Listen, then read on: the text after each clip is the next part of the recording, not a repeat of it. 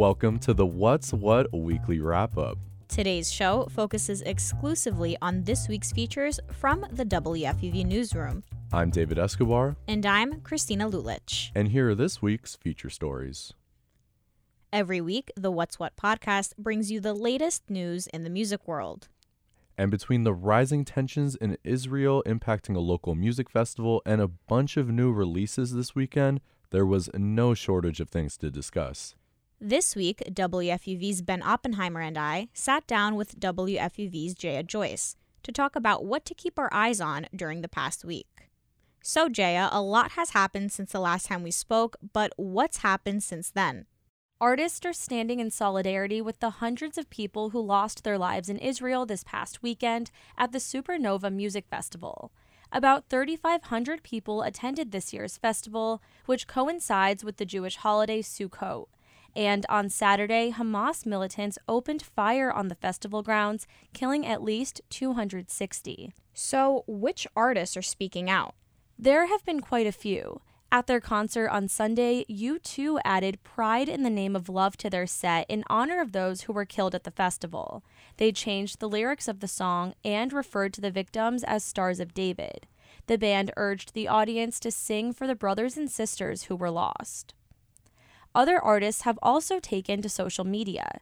Katy Perry shared a post from UNICEF on her Instagram, which called for peace on both sides for the sake of Israeli and Palestinian children. Madonna posted on Instagram as well, while Bruno Mars canceled his Tel Aviv show following the attacks. All right, let's turn back to the U.S. I know New Jersey legend Bruce Springsteen also had to cancel some shows this fall, but are there any updates on his tour? Springsteen has announced his rescheduled U.S. tour dates for next spring. He had a health issue earlier this year and had to push back the rest of the dates, but now he's almost ready to get back on the road. And that's big news for fans in New York since many of his cancellations affected venues on the East Coast. The Born in the USA singer will be at Mohegan Sun on April 12th. The show was initially scheduled for last month. He'll also be in Albany on April 15th and Syracuse on April 18th. And Jaya, speaking of tours, I heard there's another music festival coming to the Big Apple this winter. What's going on? That's right. The Meta Moon Music Festival will be back in the city for another year on December 3rd. It'll feature some of today's biggest Asian Pacific Islander artists, including Psy P of Higher Brothers and MC Jin.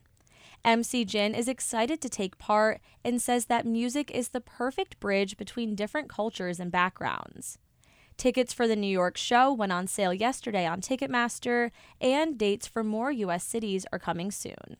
All right, let's round today out with this weekend's new music. What album should we be on the lookout for? Lots of big releases this week. Bad Bunny has confirmed his long awaited new album will be coming out this Friday. He posted a video teaser on Instagram with the details. The track list is believed to have a whopping 22 songs. It'll be his fifth studio album. And boygenius also has an album coming out this Friday. And the highly anticipated Rolling Stones Hackney Diamonds will be out next Friday, October 20th. Then, finally, the week after that will be the release of Taylor Swift's 1989 Taylor's version. Sounds like there are going to be a lot of great new things to listen to. Jaya Joyce is a reporter at WFUV. Jaya, as always, thanks for keeping us up to date. Thank you so much for having me. The Bronx Night Market is set to have one more festive event of the season. So, as its season comes to a close, WFUV's Isabel Danzis brings us to the Bronx Night Market to see what it has to offer. Located in Fordham Plaza, directly across from the university, the Bronx Night Market finds a happy home once a month. The outdoor market runs from May to October every year and aims to highlight diverse food vendors from all across the five boroughs.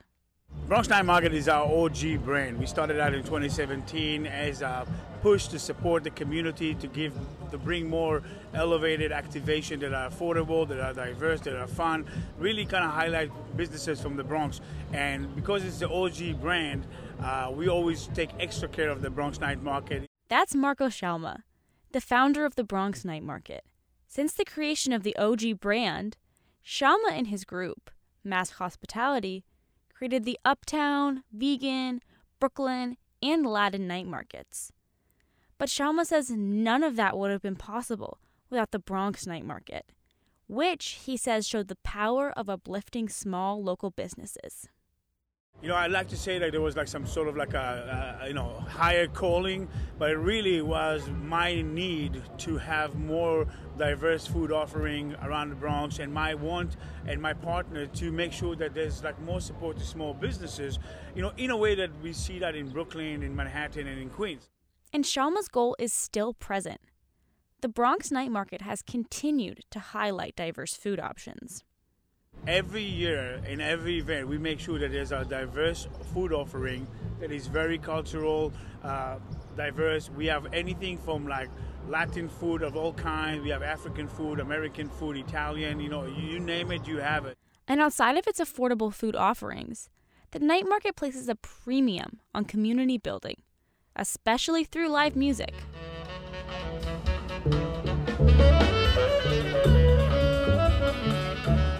Really strongly believe that like the way to kind of bring people together is through food and through the stomach and happy, happy vibe, and that's what we try and do over here. Like the diversity of the food is ridiculous. It's so good. For food vendors, the Bronx Night Market is an effective way for them to sell their food and expand their audience. Take it from Todd Jones, a vendor at the market selling hot, fresh donuts. Well, it, it gives us uh, exposure to the Bronx market because we're from Queens. So it gives us a good perspective on um, how the people of the Bronx would take our uh, product. And for others, like Rebecca Otero from Flamboyant Kitchen, a Puerto Rican bakery, the ambiance of the market makes it a good place to sell. Uh, it's it's really great having you know so much going on, so much traffic. You know the music, everybody's ready to you know have a good time and enjoy. While the Bronx night market has a lot of food vendors, it also provides space for artists like Deirdre McNish Brown to sell their artisan crafts. Um, so I do jewelry, handmade jewelry. I do mainly semi-precious gemstones, but I also do African recycled glass. I mix in bone and wood and some other fun elements as well. For McNish Brown, the market means better exposure for her work to many new clients. Um, it's awesome. You get to create, connect with the community. You get to show your things to a new audience because you never know who's going to come through. And you get to just talk about your brand, what it means to you, and why you're inspired to do what you do. And for an answer on the market's best food, I figured I'd defer to the experts. So in this case, that means the market's founder, Marco Shalma. And his answer was predictably diplomatic. I make sure throughout the season to taste everybody's offering. I have to tell you, so far I have not had a bad meal in, in from any of our vendors over here. If I had to choose favorite, it probably is going to be something of like the Caribbean flavors. You know, it's just like a bang. This year's final Bronx Night Market will be hosted on October 28th. I'm Isabel Danzis, WFUV News.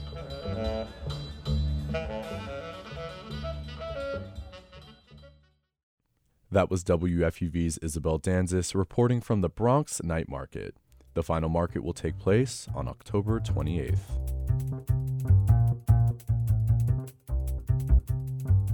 And that's it from us. But you can check out the What's What weekly wrap up every week for more features exclusively from the WFUV newsroom. And make sure to check out the WFUV What's What daily podcast every weekday at 3 for the latest local news and feature stories from FUV.